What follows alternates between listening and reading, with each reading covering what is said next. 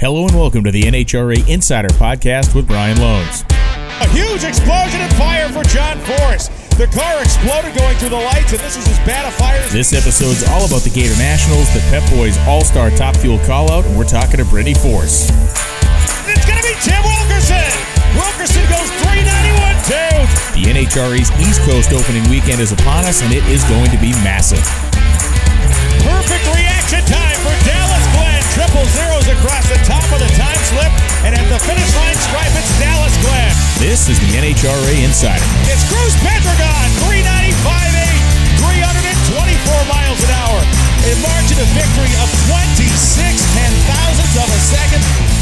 Hey everybody, Brian Lohnes here with our Amalie Oil NHRA Gator Nationals episode. It's going to be fantastic. Of course, uh, within that race will be the Pep Boys Top Fuel All Star Callout race, which was uh, going to be a central topic of today's conversation. Going to have one guest on the show, and that guest will be Brittany Force. I want to talk to her about a multitude of different things, but certainly talk about the start of her season kind of what she's looking forward to at the Gator Nationals and, and how she sees this whole year kind of rolling out for herself and the Monster Energy Top Fuel team, as well as carrying those flavor pack colors at many races as well.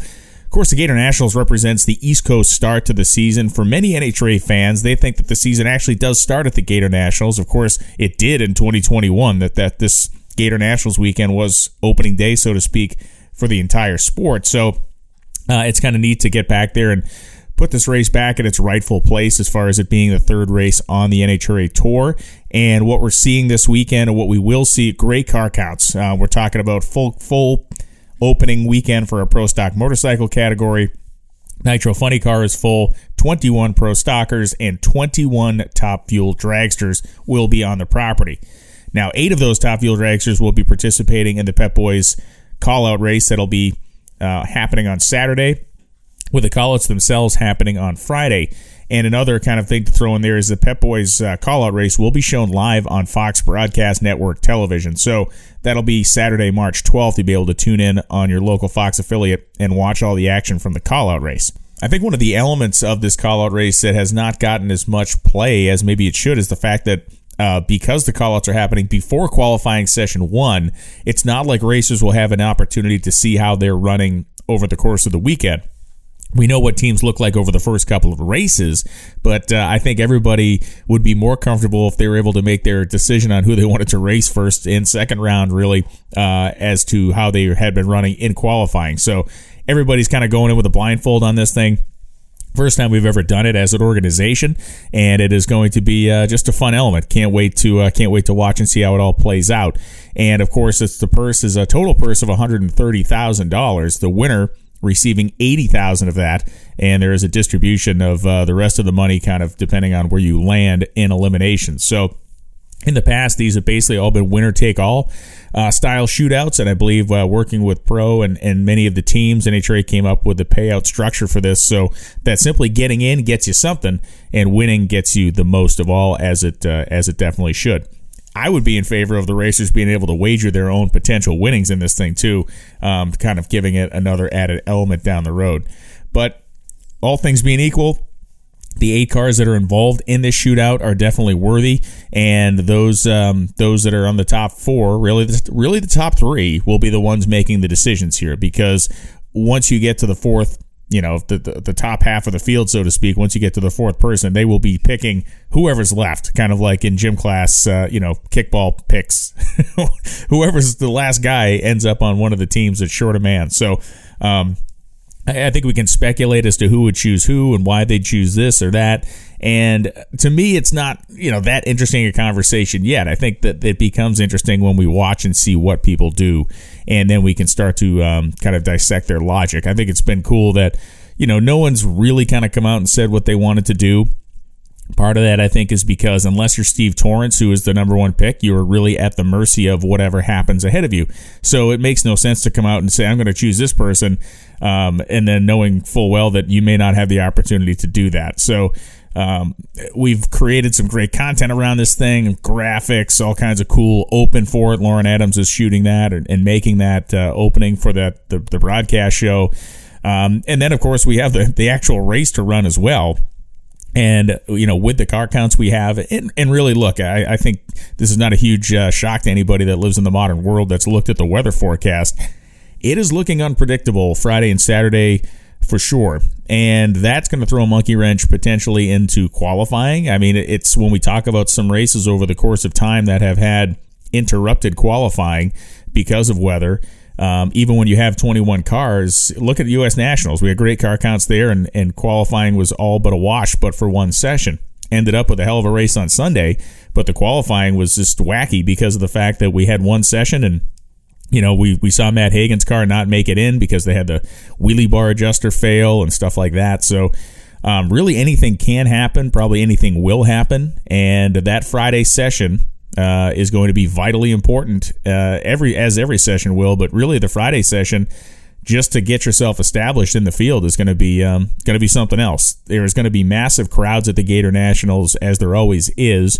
NHRA actually put out kind of a fan advisory that people should be getting to the racetrack early in the morning if they want to be able to kind of get in on time. I know that uh, traditionally the Gator Nationals is a race that I'm always kind of an early arriver at the racetrack. I like to get there in the morning and, and get myself set up and going.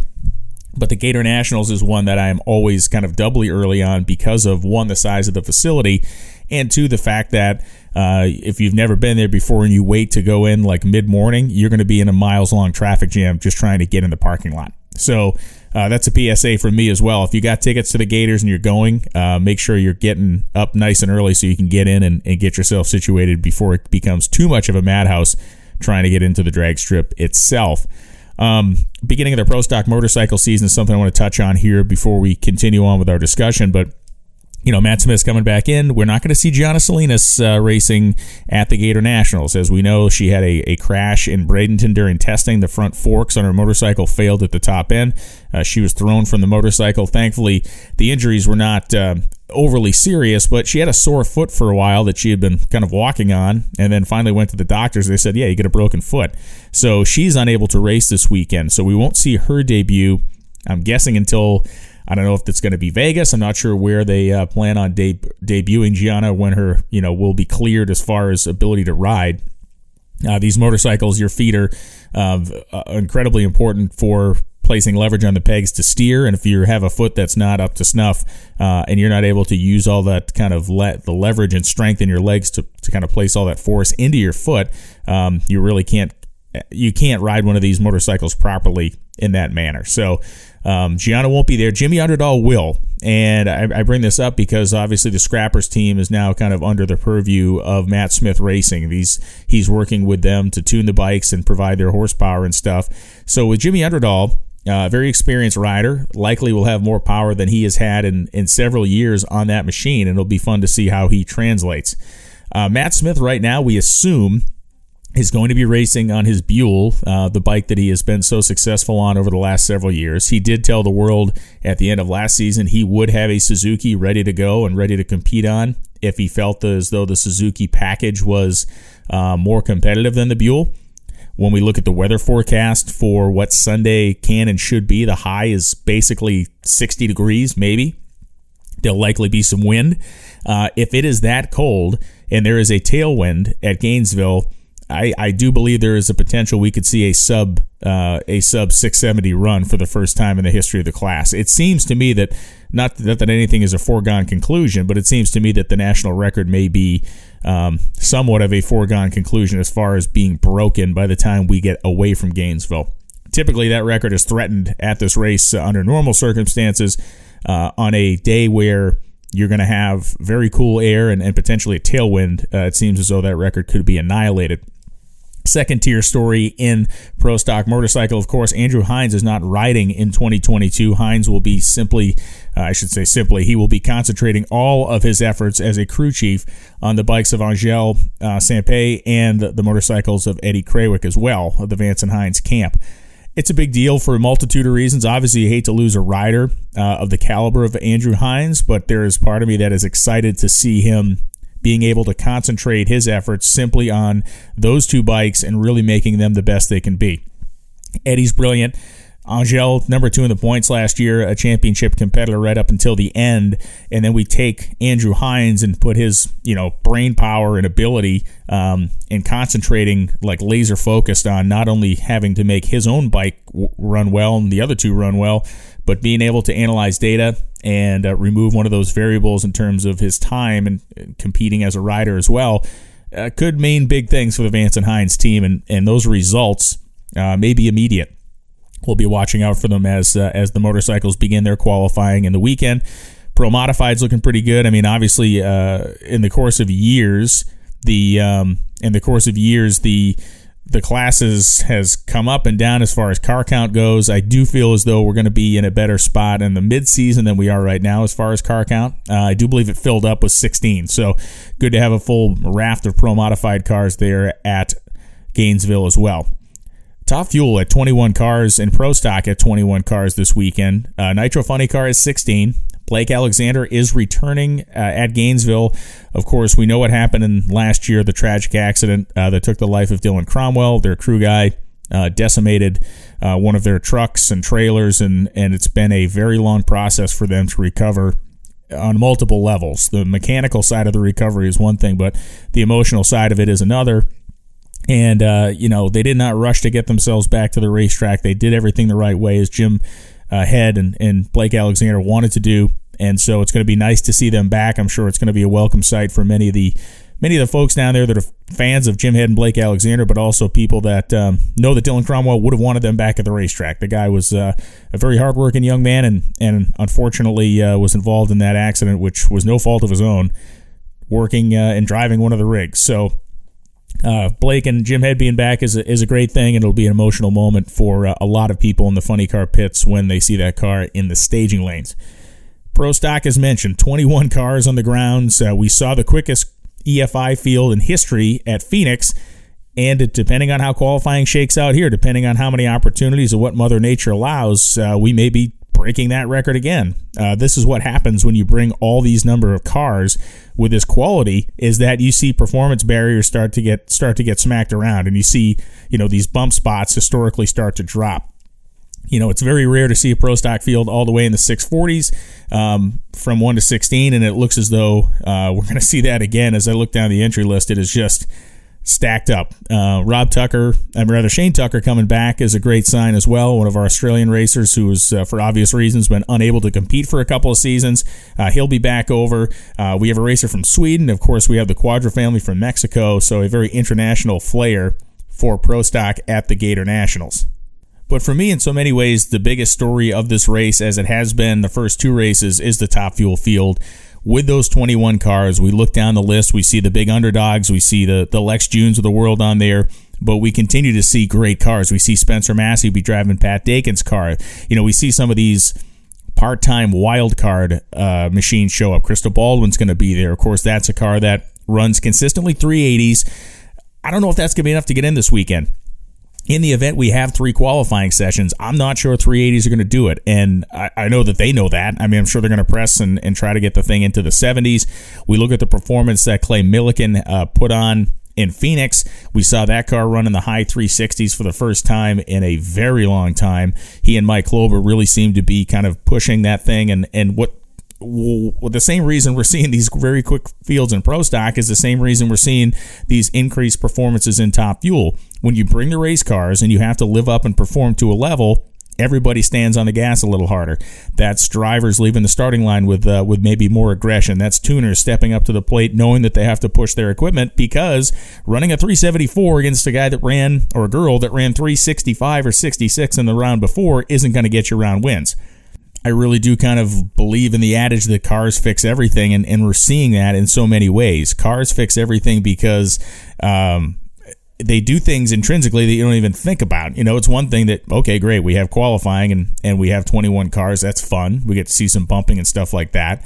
But then you realize what actually happens because of the 21 cars you have there. People approach the way they race differently when they know that one, you have to earn the spot in the field, and two, when you do get in that field, it is going to be very fast because the quality of the 16 that make it is very high. That takes nothing away from from the races we've had over the years where it's been 15 cars or whatever, 15, 16 cars. those races are also very difficult to win because the 15 or 16 cars you have are very good, but they're all a known quantity. It's when we start mixing in these uh, these unknown quantities, these very fast part-time teams, the teams that have good parts and pieces that run a limited schedule. That's where, to me, it gets really interesting, and I think we're going to see some of that this weekend in Gainesville, especially if Mother Nature intervenes, and and that's that's why I think the one shot people get, uh, if they get one shot, is going to be step up to the plate and deliver. And, and it's that great kind of dividing line between choosing to do something you know is going to get you down the racetrack or choosing to do something that you know might put you in the top half, or choosing something that may not get you down the racetrack but may get you all the way to the top of the field. It's a very risky operation. It's a risky proposition. It also is a, a style that we may see people pedaling and qualifying for the first time in a very long time. Uh, we have seen it a couple of times so far this year, but pedaling the car in qualifying is something that only happens when you have enough cars to make a bump spot. Because otherwise, you know you can coast to the finish line and run 19 seconds and compete on Sunday.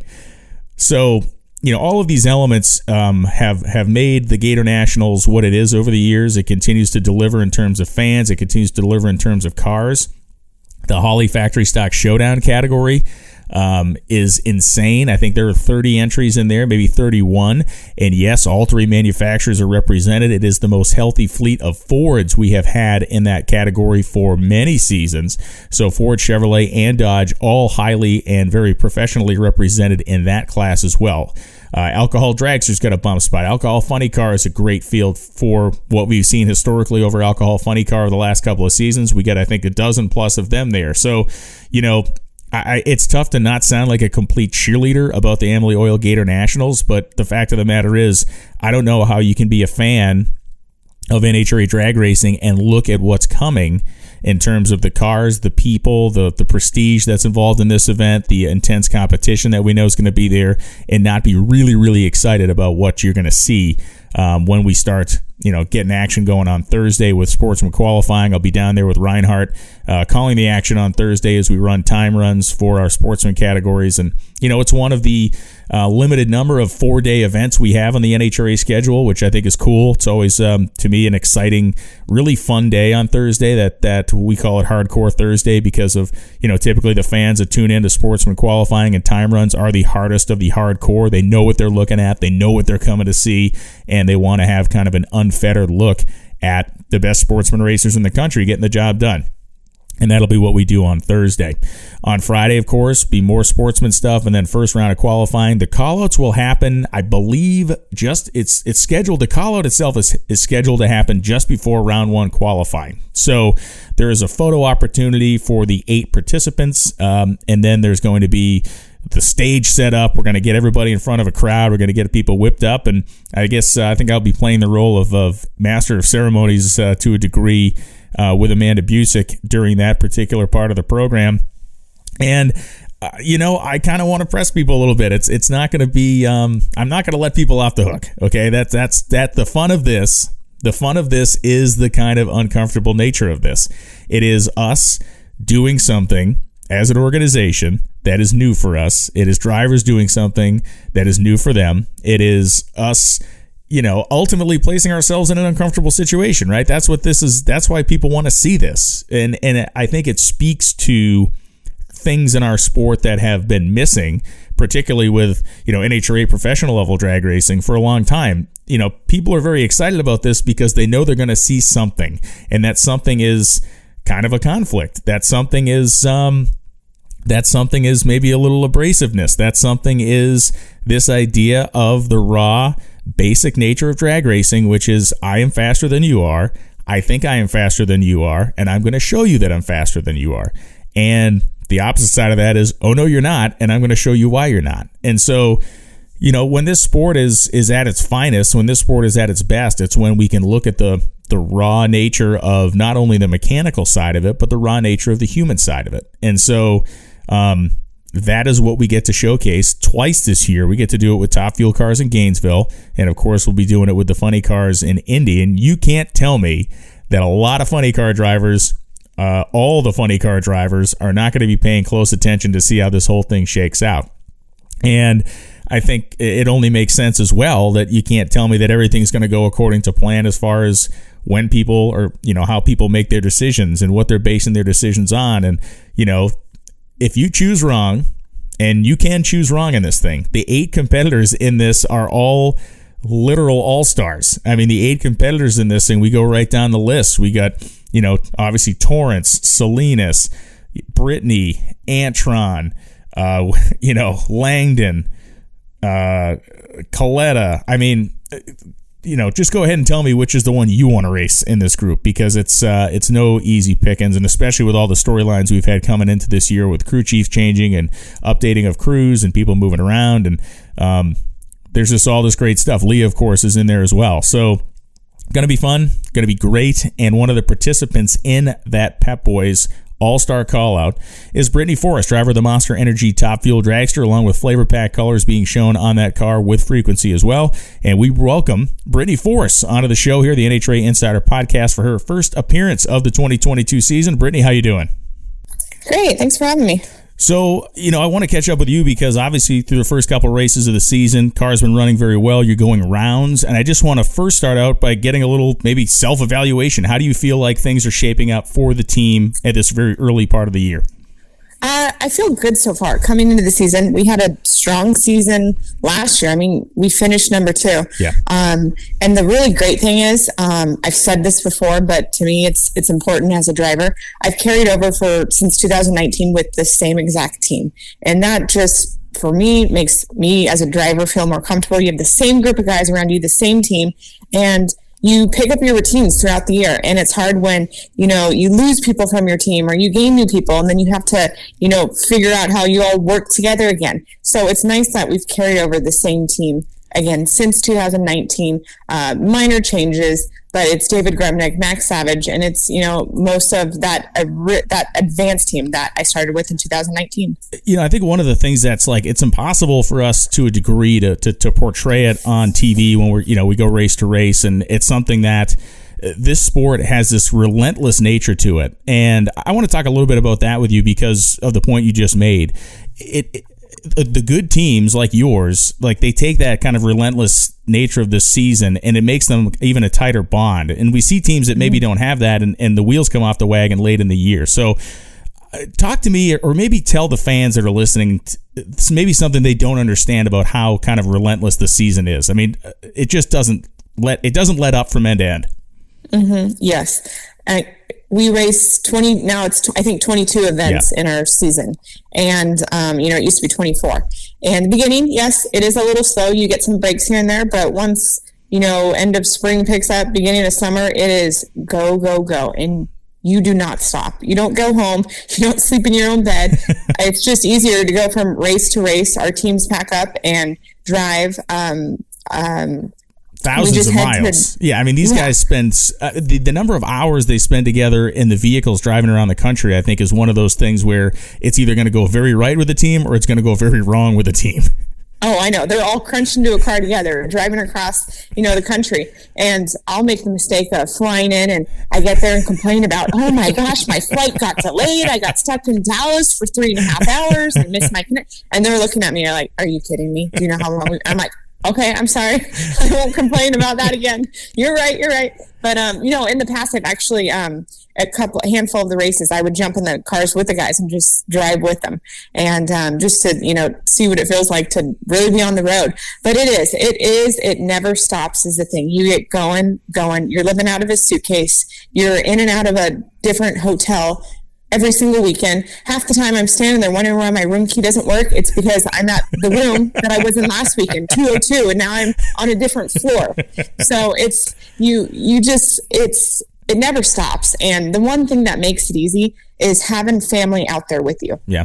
If you're out there and you're doing it alone and you leave the track alone and you get up and get coffee in the morning alone, it makes it tough, but your team kind of becomes I mean, they're my best friends. They're they're family. I've always said a team is like family, and that's kind of Hadron Force Racing. When I first came into the sport in 2013, even as a kid watching my dad, it was we're one team, we're family, and you know we do team dinners together. Um, I fly in early to events, and we do team outings where we go boating or we go exploring Brainerd, Minnesota's downtown, whatever it is. We we find ways to have fun together, get away from the racetrack, and just have good fun. And um, you know, I've just these guys are they're the ones that they put all they put everything in this car. I mean, they put hours. They do.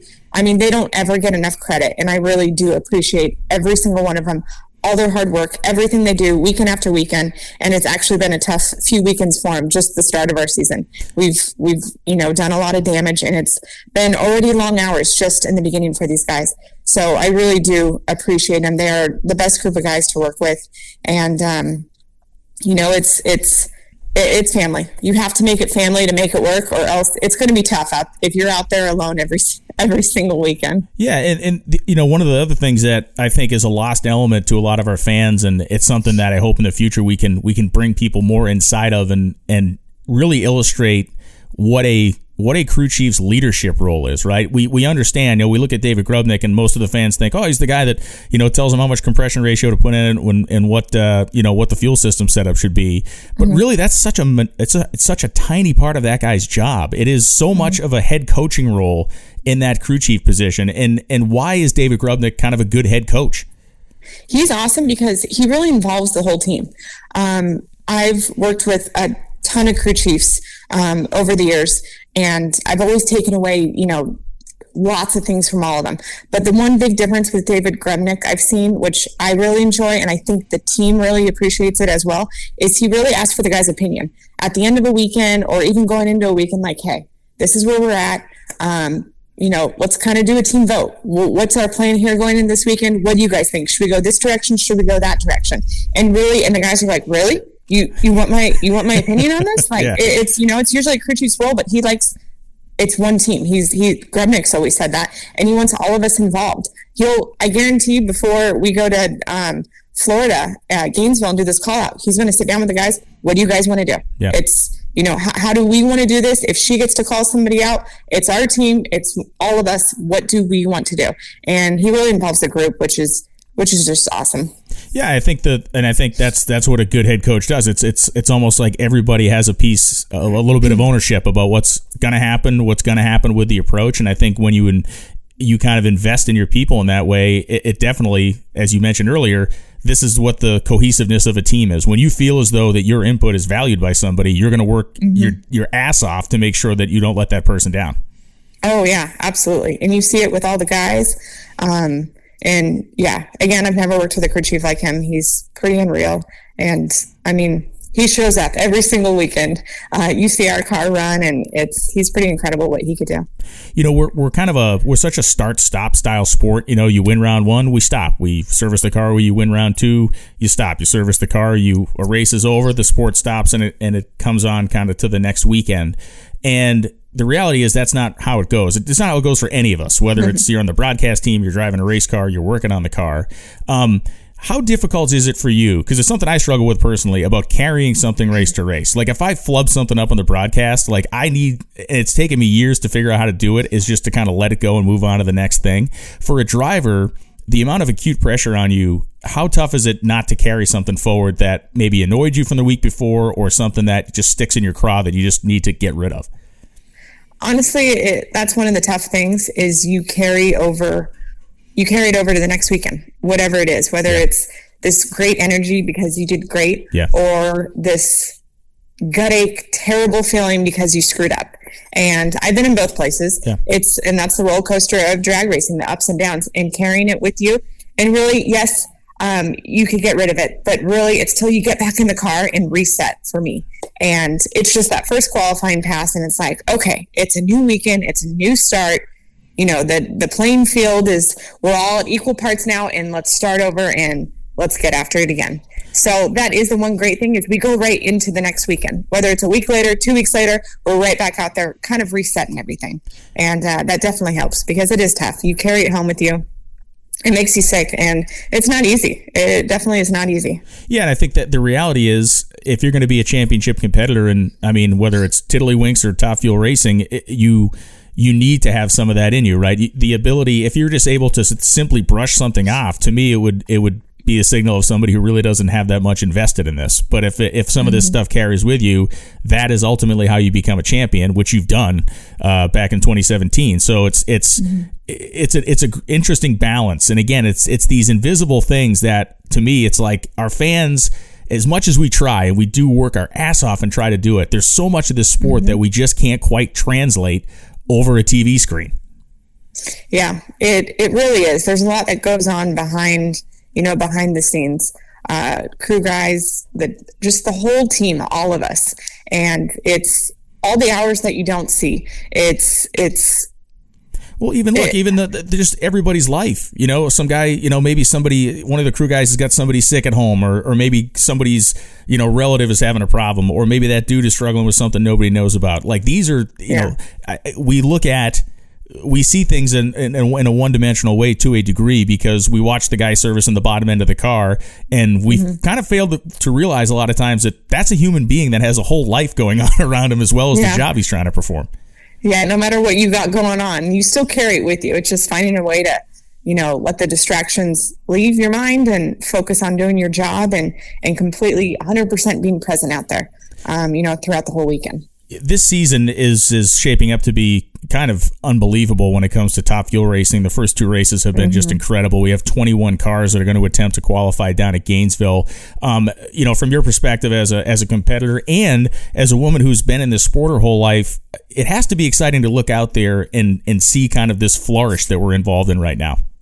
It is. This has probably been the biggest. Um, change we've seen in the last i mean i've been racing for the last 10 years and this is the biggest year stepping in where i thought holy cow it's going to be tough this year i mean it's def i've noticed even over the years it just seems like it keeps getting tougher and tougher this one um, by far this season will be the toughest. I mean, all the changes that have been made, new drivers come. Um, I have my teammate Austin Prock back, yeah. Tony Schumacher's back. I mean, it's just all the way down the line. It's changes being made everywhere, um, crew chief swaps. It's going to be a tough season. I'll tell you that. You brought up the call out, and I am going to bring it up. And and uh, I, I will preface this by saying before we came on to have this conversation, I told you straight up, I'm not going to ask you who you're considering calling out. I think it's a dumb question, and it's a decision that's going to get made that day. And frankly, yeah. I don't want the fans to know that. I want the fans to yeah. to live this moment the way the rest of us will.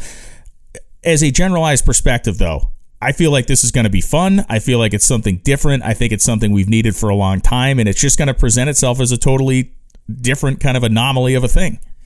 Yeah, it should be fun. Like you said, it's never been done before, so it's new to the fans and the teams and it's kind of i feel like we're kind of gonna we don't have an we don't know what we're doing yet it's exactly what you just said we're gonna figure it out once we get out there how it's gonna shake out how it's gonna go down we're gonna have a discussion about strategy or you know really just amping it up for the fans and having fun with it. We don't know how, what direction we're going to go but um, it should be exciting. It, it, definitely should be fun. I'm, I'm definitely looking forward to it.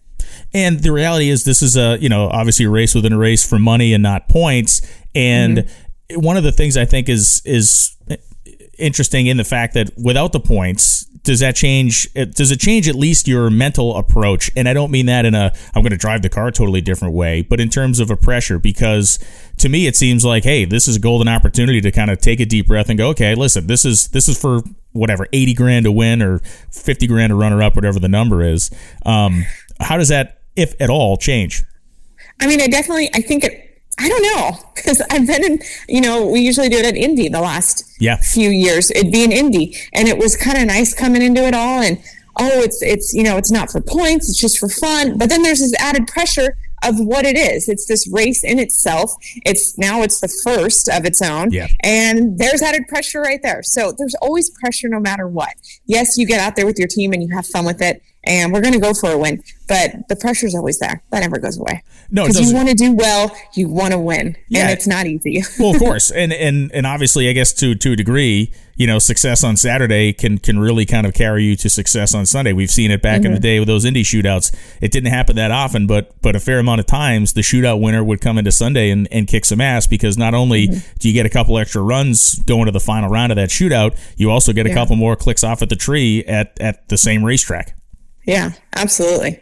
Um, it's it, it does set it up that way, and it and it like like it does take the pressure off in a in a sense of its own, but it's still going to be there, and it's still also in the back of your mind is that you got to reset yourself because there's a whole new race in another day.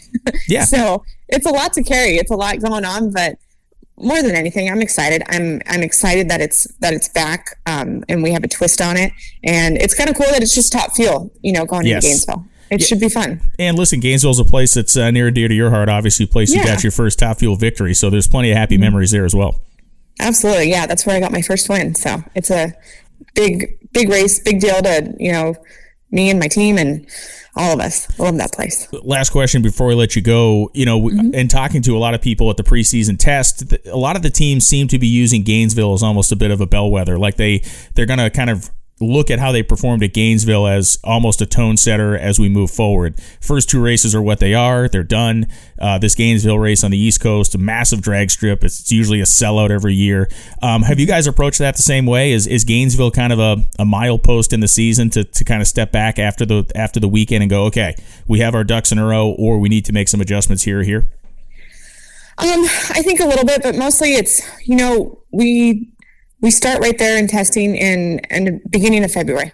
Uh, we went testing in in uh, Phoenix, and then you go straight into Pomona, back to Phoenix, and it's kind of we just we collect the weekends as we go, and we get to the next one, and we reevaluate. Look how we did last season. Pull up all our runs and and kind of you know reset up from there.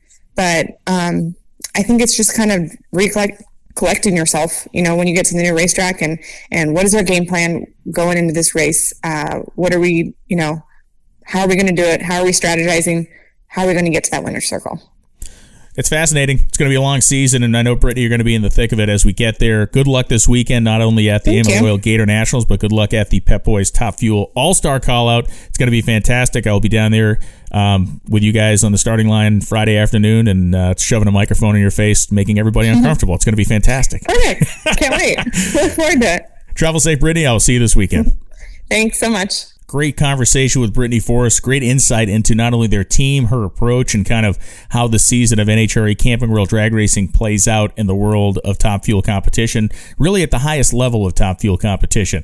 This weekend will be epic. The Amalie Oil NHRA Gator Nationals happening at Gainesville Raceway. If you have any ability to get there, get there, especially on Saturday for the the Pep Boys All Star Top Fuel call out. There is a load of media buzz around this event uh, from non traditional drag racing media as well. We're talking about uh, mainstream media, if you will. We get a press conference as I make this show on Tuesday before the race. We have a press conference this afternoon that's going to be held. Uh, a bunch of reporters there from various media outlets, newspapers, websites, uh, from really across not only racing but across the media globe. And it's going to be pretty spectacular to get a little bit more insight from those competitors, the likes of uh, you know Antron Brown Brown and Shawn Langdon, uh, Steve Torrence, and others. So the call out will be unique. The racing on Sunday will be incredible. Qualifying will be electrifying, especially when we get to the pro stock and top fuel categories with 21 entries apiece. We'll find out if Greg Anderson can kind of right the ship. He's not really running to the degree we would have expected him. We'll find out if Erica Enders can come back and grab another one. If Aaron Stanfield continues his reign of terror